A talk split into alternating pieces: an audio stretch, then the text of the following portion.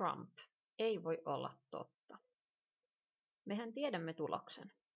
Ryntään puhelimelleni ja alan googlata. Aamupöpperöinen perhe katsoo kysyvästi. Yhdysvaltain vaalitulos. Se on selvinnyt kuudelta aamulla Suomen aikaa.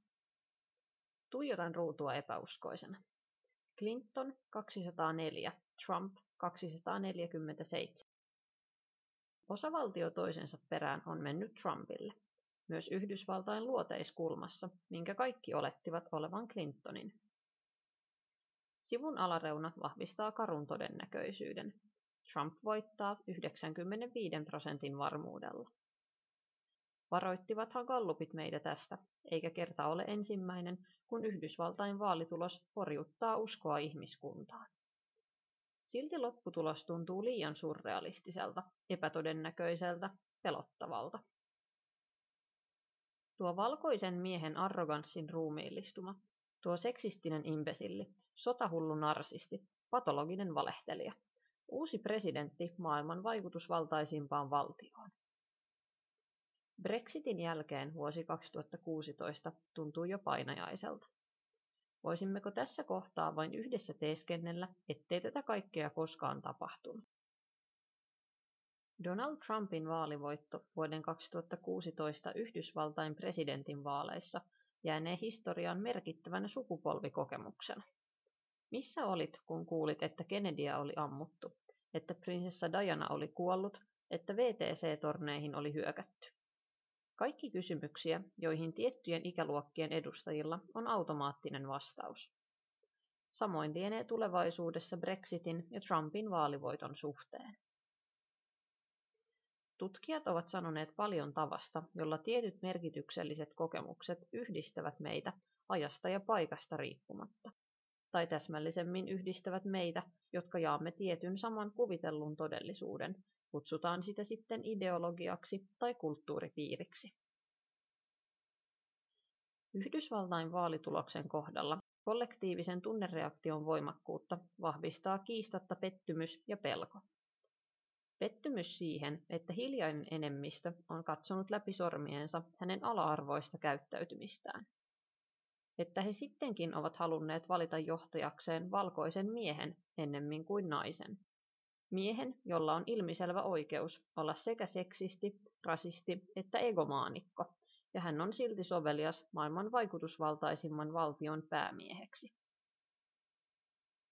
Pelkoja ei liene tarpeen eritellä. Trumpin letkautukset massakarkotuksista ja ydinaseen käytöstä selittävät itse itsensä. Vaalituloksesta on kirjoitettu niin paljon taidokkaita analyysejä, että merkityksellisten lisääänien tarjoaminen tuntuu haastavalta. Ja kuitenkin antropologisesti asiaa voidaan tarkastella toisin, tietenkin. Tässä viittaan tapaan, jolla analysoimme vaalituloksen herättämiä reaktioita. Ennen kaikkea viittaan johtopäätöksiin, joita voisimme, ja meidän kenties tulisi, tästä vetää.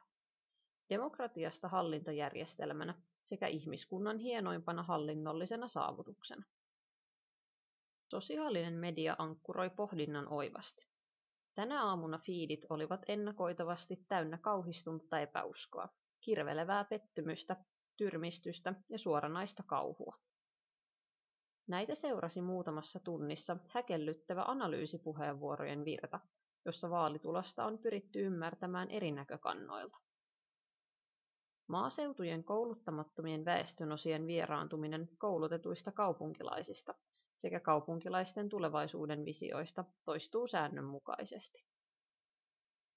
Samalla reaktiot ovat jo nyt saaneet humoristisia piirteitä.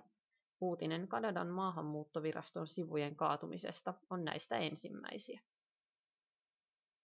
Somessa kiertävät myös videot hashtagillä Drunk Donald Trump sekä meemit ja gifit hänen voittonsa aiheuttamista reaktioista, joita molempia jaoin myös itse.